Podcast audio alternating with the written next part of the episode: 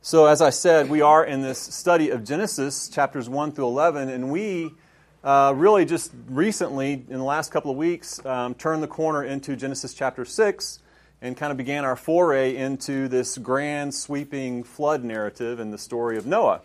And so that's kind of where we're going to pick up today in our study. Um, the, over the last couple of weeks, we dealt with the first eight verses of Genesis chapter 6, which really um, is kind of like a spiritual backstory to the flood narrative, the way that that plays out. You really see God's perspective on what's going on on planet Earth and what his uh, ultimate objective is going to be. And it's really just sort of a diagnosis of, of, what's, of the wickedness that is on the earth and what God's plan is for judgment. And then you have that last verse in, in, in that section where it says that Noah found favor in the eyes of the Lord. And then you turn the corner into these verses of Genesis chapter 6, verses 9 to 22, which really start the formal section called the generations of Noah. And that's where the real narrative of the flood and the flood story begins to unfold in Genesis chapter 6, verses 9 to 22. So, in order to kind of get the whole sweep of this passage in our minds and kind of context for us as we think about this today, I'm just going to read for us the entire section of verses 9 to 22 in Genesis chapter 6. It says, These are the generations of Noah. Noah was a righteous man, blameless in his generation. Noah walked with God, and Noah had three sons, Shem, Ham, and Japheth. Now the earth was corrupt in God's sight, and the earth was filled with violence. And God saw the earth, and behold, it was corrupt, for all flesh had corrupted their way on the earth. And God said to Noah, I have determined to make an end of all flesh for the earth is filled with violence through them. Behold, I will destroy them with the earth. Make yourself an ark of gopher wood. Make rooms in the ark and cover it inside and out with pitch. This is how you, this is how you are to make it. The length of the ark, 300 cubits. Its breadth, 50 cubits. And its height, 30 cubits. Make a roof for the, for the ark and, and finish it to a cubit above and set the door of the ark in its side. Make it make with it lower make it with lower, second, and third decks. For behold, I will bring a flood of waters upon the earth to destroy all flesh in which is, in which is the breath of life under heaven. Everything that is on the earth shall die, but I will establish my covenant with you, and you shall come into the ark, you and your sons, your wife, and your sons' wives with you. And every living thing of all flesh you shall bring two of every sort into the ark to keep them alive with you. They shall be male and female. Of the birds according to their kinds, and of the animals according to their kinds, of every creeping thing on the ground according to its kind, two of every sort shall come into you, come to you, come into you to keep them alive.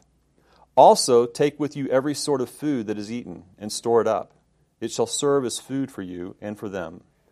Noah did this, and he did all that God commanded him. So you have in this passage this this grand set of instructions, really. The focus of this text really is on God speaking to Noah some very specific instructions. And really, this section, I, what I want to do this week, and of course, next week will be divided again, but uh, this week I want to focus on the two central characters in this narrative, which is, of course, Noah and God. These are the two central characters. Last week, we last couple of weeks, we dealt with the backstory, the spiritual backstory really this week, rather than getting so much into the apologetic arguments for, you know, is this a real story or is it myth or into arguments about the size of the ark and could it fit all the animals or how did it how did it handle the torrents and winds and waves? I'm, I want to talk about all the polemic discussion that we could have, and we'll deal with a little bit of that next week. But really, I think that this passage gives us some great insight into these main characters of God and Noah and some things that we can really, uh, I think, be blessed by as we see their character put forward on the page. And of course, ultimately, we know that God's Word is, is intended to reveal the character and nature and person of God and His plan of redemption. And so we certainly want to highlight that in our study as well. But we'll begin kind of where the text begins with this man, Noah. And the way I've kind of titled this section as we talk about Noah is we have Noah here as this man of great distinction a man of tremendous distinction. And really, the focus of that is in verses 9 to 12, and then also one verse in, in verse 22 at the very end.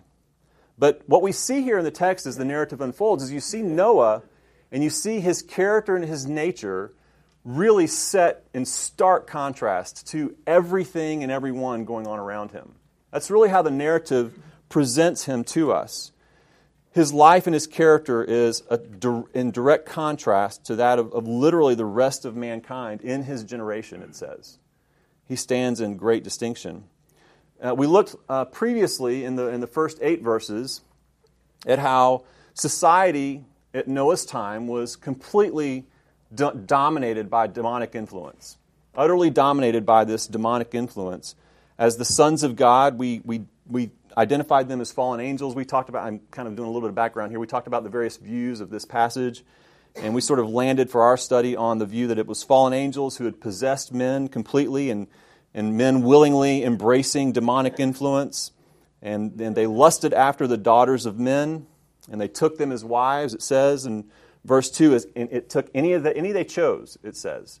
So there was this really this perversion that took place of the very foundational entity of society, and that's marriage and the family. It talks about how man continued to multiply on the earth, and that multiplication of family life, if you will, was a multiplication of utter and complete wickedness and demonic influence. And so it really was a comprehensive satanic assault on the very foundation of society that was taking place in Noah's day. And, and man continued to multiply, and so you, as you can imagine, this demonic influence coupled with man's innate sinful nature, his fallen and corrupt nature, uh, it literally permeated humankind. And so much so that actually the Lord saw, it says, that the wickedness of man was great in the earth, and that every intention of the thoughts of his heart was only evil continually, it says in verse 5.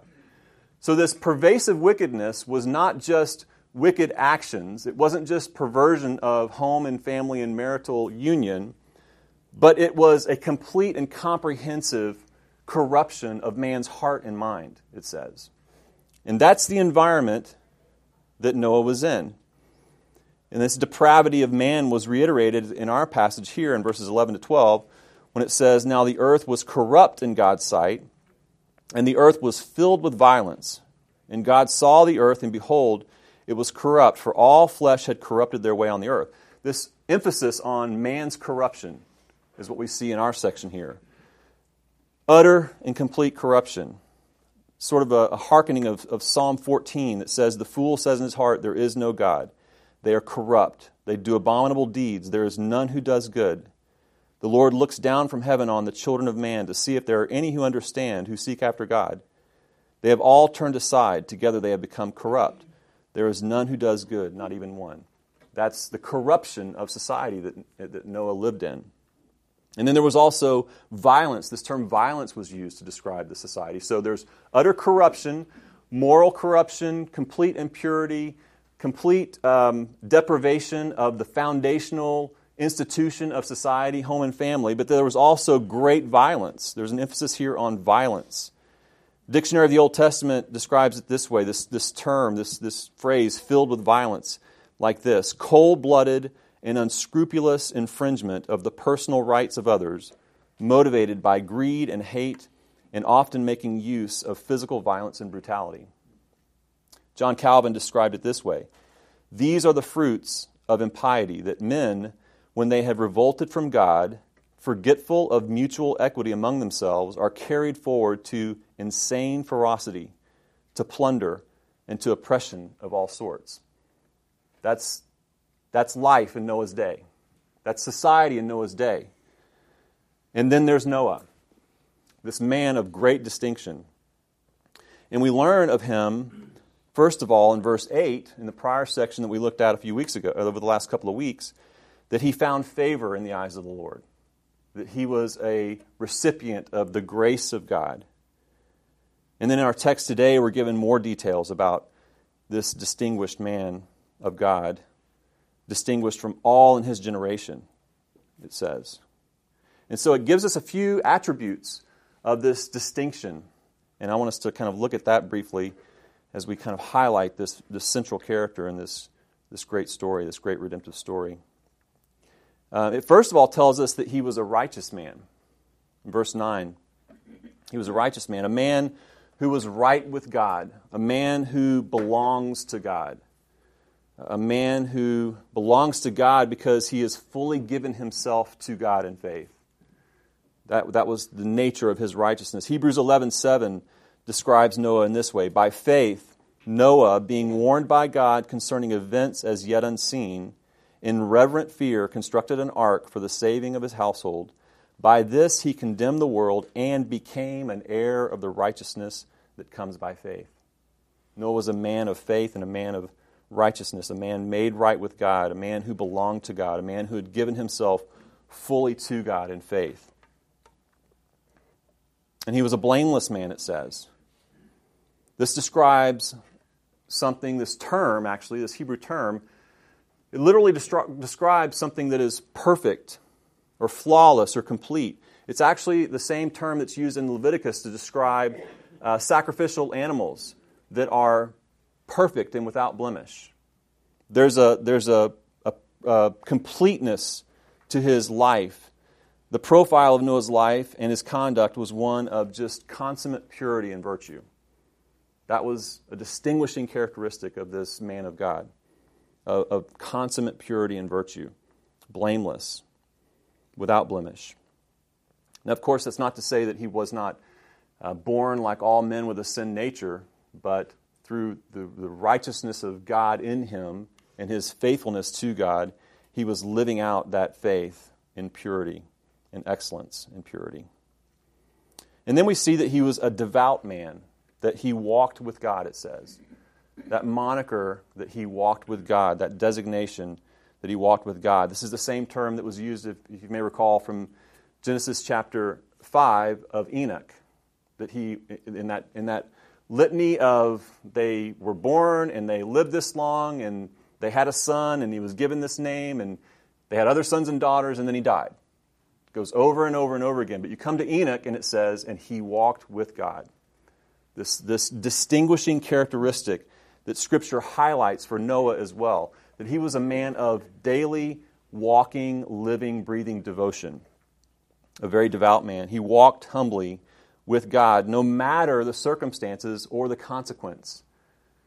I don't think we can really fathom what a walk with God must have been like, or looked like, or felt like in that day and time.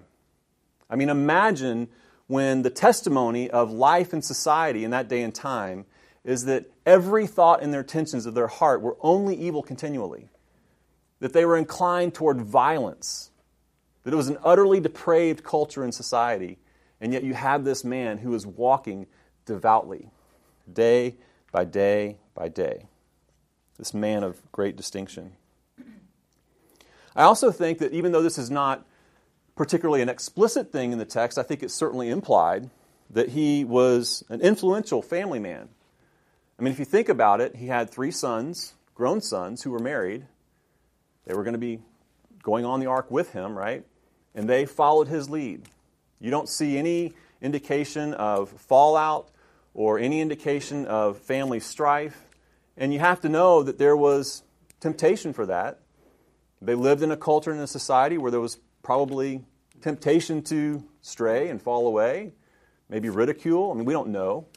But if you just assume what kind of takes place is, as we live in a culture in relationship with people in our work, in our family life, in our community life. And so it stands to reason that Noah must have been a man who, who had the trust of his sons and his wives and their wives, and that they just they followed him. They followed his lead in this. Again, we don't have explicit indication of that. It's certainly inferred in the text. But just a note about, about his distinguishing characteristics. And then, of course, we have in verse 22 that he was an obedient man. It says in verse 22 that he obeyed God, that he did this. In other words, build this giant vessel in a land where there is no rain. And, you know, not that there's no indication that he was a trained shipbuilder, right? So he just did it he just submitted and obeyed willingly. It says Noah did this in verse 22, and he did all that God commanded him. So there's this indication of comprehensive obedience. And it's obviously rooted in this comprehensive faith and trust in God. I mean, just imagine the, the depth and degree and, and complete abandonment of com- total trust in the God he walked with to do this thing willingly, to pursue this monumental and, on the face of it, completely insane task. A level of submission and obedience that's rooted in deep, deep trust and confidence in the character and Word of God. Now, I want you just to think for a moment with me, and we can even think for a moment about how this passage in particular, this narrative in particular about Noah and the ark and this fanciful tale, you know, that, that nursery wallpaper is made of, and, you know, there's nursery toys that you can do and all that. This crazy idea about this flood and this big boat and people getting on it and all that. Silly stuff. Most of the time, people are skeptical of this because they, they don't trust the Word of God. They don't trust in God. Even, even Christians, professing Christians, who might categorize the narrative of Genesis, or the, at least the first three chapters, or maybe even the first 11 chapters, maybe even the whole book, would categorize it as, you know, principled stories that are rooted in sort of myth and legend and ancient Near Eastern literature of the day. Their, their lack of confidence is rooted in a lack of trust in the Word of God and submitting to that. And yet, here's, here's Noah given this task, this amazingly complex, arduous, long spanning task of constructing a giant wooden box to float on water that was going to cover the earth that no one would believe. And then the, in, the, in the commentary of the Word of God on him is that he did it. And he did everything else that the Lord commanded him to do. That is an amazing distinguishing characteristic for a man of God. John Calvin kind of holds up this tremendous contrast in this way as this man of distinction. He says, it was a remarkable instance of constancy that Noah, being surrounded on every side with the filth of iniquity, should have hence contracted no contagion.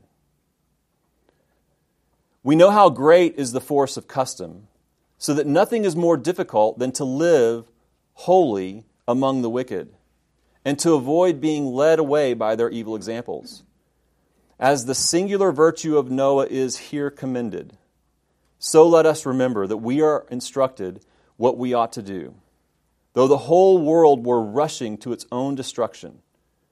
If at the present time the morals of men are so vitiated and the whole mode of life so confused that probity or uprightness or decency has become most rare, still more vile and dreadful was the confusion in the time of Noah when he had not even one associate in the worship of God and in the pursuit of holiness.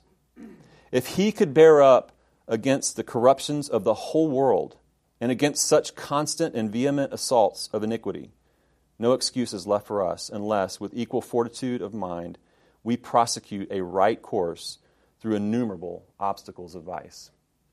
This was a man of great distinction, a man of great character, a man of tremendous deep, abiding faith.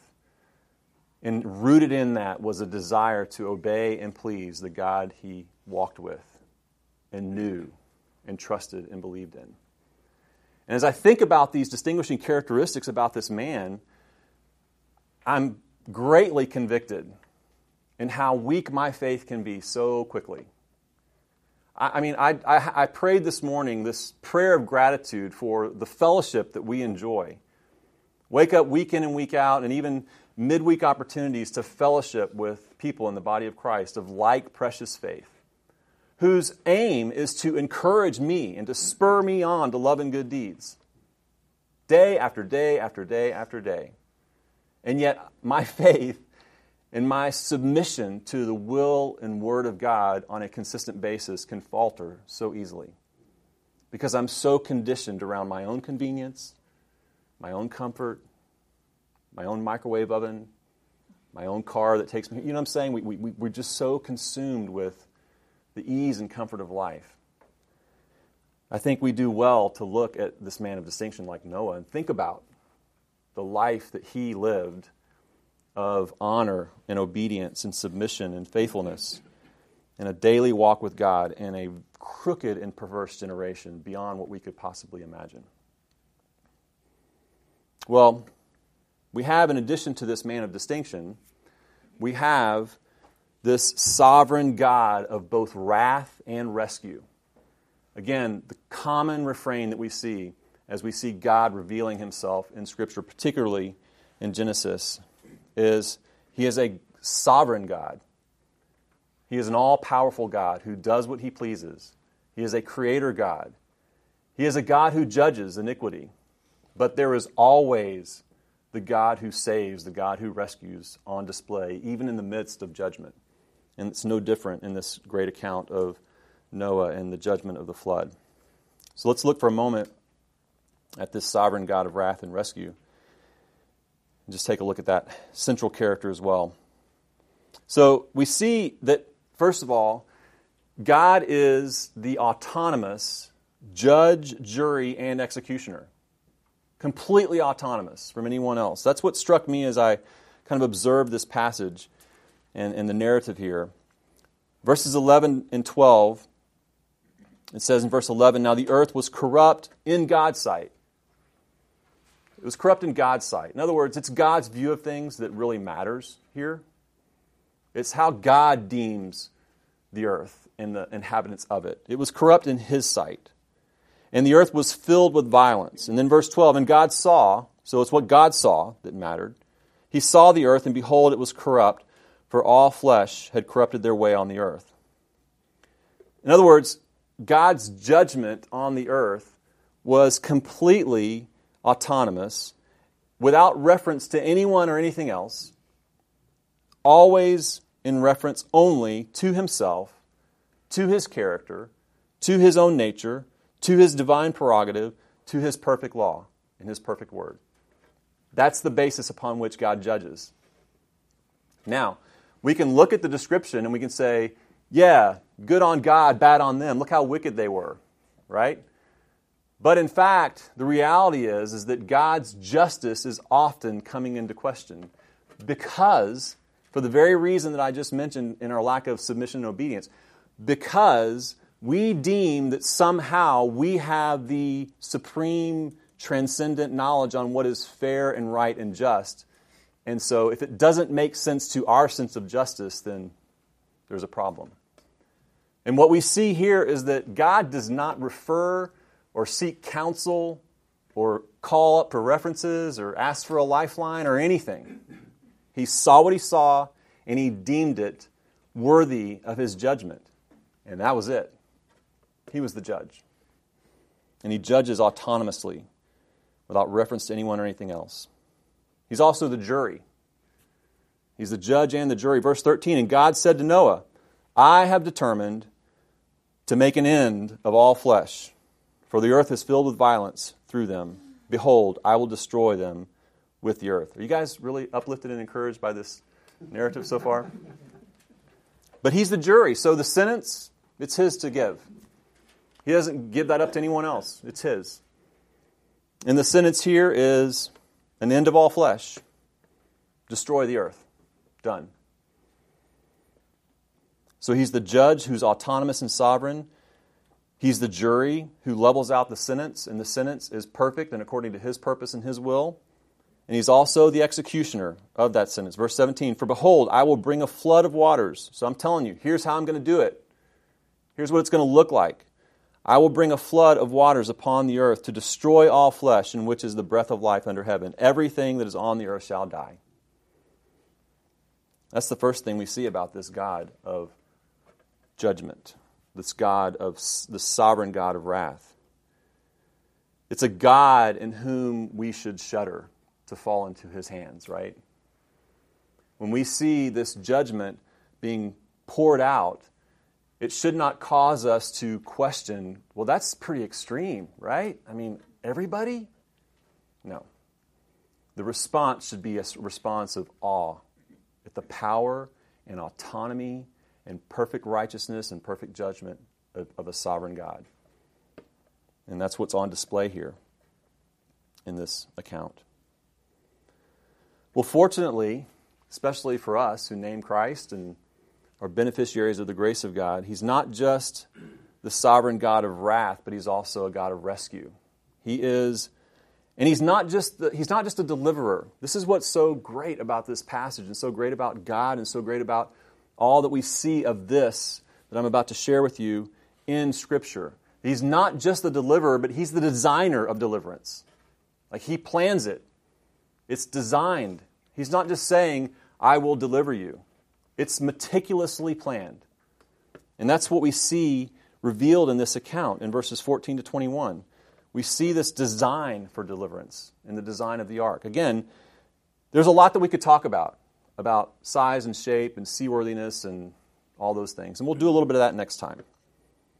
But let's just look at this, this design work for a moment in verses, starting in verse 14. He tells Noah, Look, make yourself an ark of gopher wood. So there's like specific wood you need to make the ark from. Make rooms in the ark and cover it inside and out with pitch. So he's talking to him about the internal design. And he's talking to him about sealing it and making it waterworthy, right? So he's giving him specific divine, design elements there. And covered inside and out with pitch. Verse 15. This is how you are to make it. The length of the ark, 300 cubits, its breadth 50 cubits, and its height 30 cubits. So specific dimensions. This, this, this vessel of rescue, this vessel of deliverance. Make a roof for the ark and finish it to a cubit above, and set the door of the ark in its side. Make it with lower, second, and third decks. For behold, I will bring a flood of waters upon the earth to destroy all flesh, in which is the breath of life under heaven. Everything that is on the earth shall die.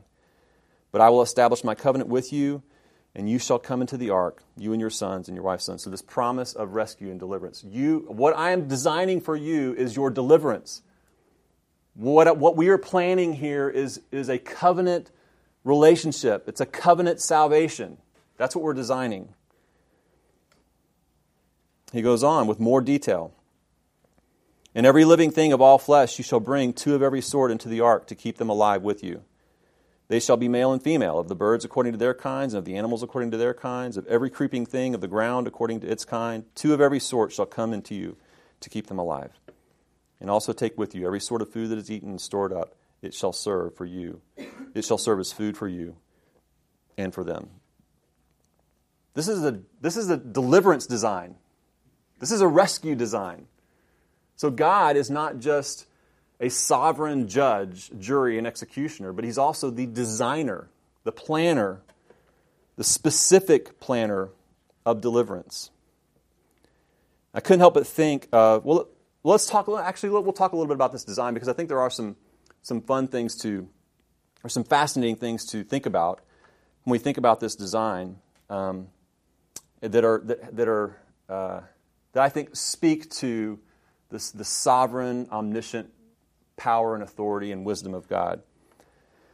But think about the, the day and time that this, this ship, this vessel design, this big giant box design, it's really thought of that it was the ark was sort of like a, a vessel. The only other time that this term, this Hebrew term, is used is when uh, Moses was placed in that vessel on the river to be saved, another vessel of rescue. It's the only other time it's used. So but it's thought that it was more like a chest, a hollow chest, or some kind of box. So it's not like it's, you know, some of the some of the pictures you see, you know, if you watch, uh, you know, Noah's Ark cartoon or something, you know, and it's nicely shaped with a hole and everything. This is probably more like a chest or a box, but it's designed to float on water.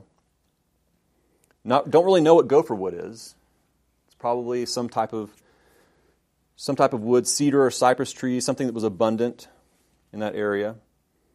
Um, it certainly wasn't designed for speed or, or you know, fast travel or anything. It was designed to be seaworthy in that kind of travail, in that kind of tumultuous environment.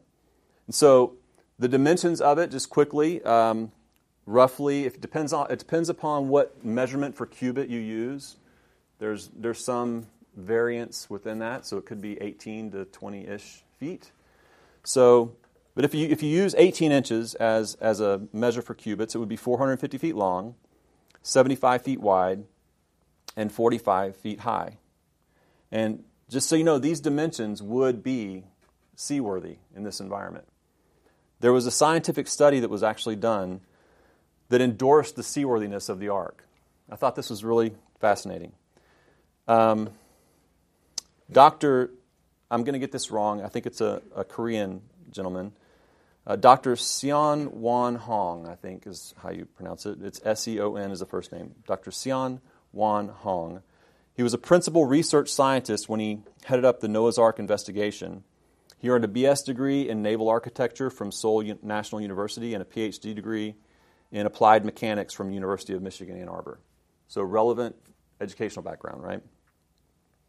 And this study determined that the proportions of the ark were found to be were found uh, to carefully balance the conflicting demands of stability, comfort, and strength. Uh, it was the focus of this major study, and um, they compared 12 hulls of different proportions to discover which design was most practical. No hull shape was found to significantly outperform the, 400, the 4,300 year old biblical design. In fact, the ark's careful balance is easily lost if the proportions are modified, rendering the vessel either unstable, prone to fracture, or dangerously uncomfortable. The research team found that the proportions of Noah's Ark carefully balanced the conflicting demands of stability, resistance to capsizing, comfort, seakeeping, and strength. In fact, the Ark has the same proportions as a modern cargo ship. Now, think of that. Think of when this design was delivered. And it's currently proportional to designs today of cargo ships. The study also confirmed that the ark could handle waves as high as 100 feet.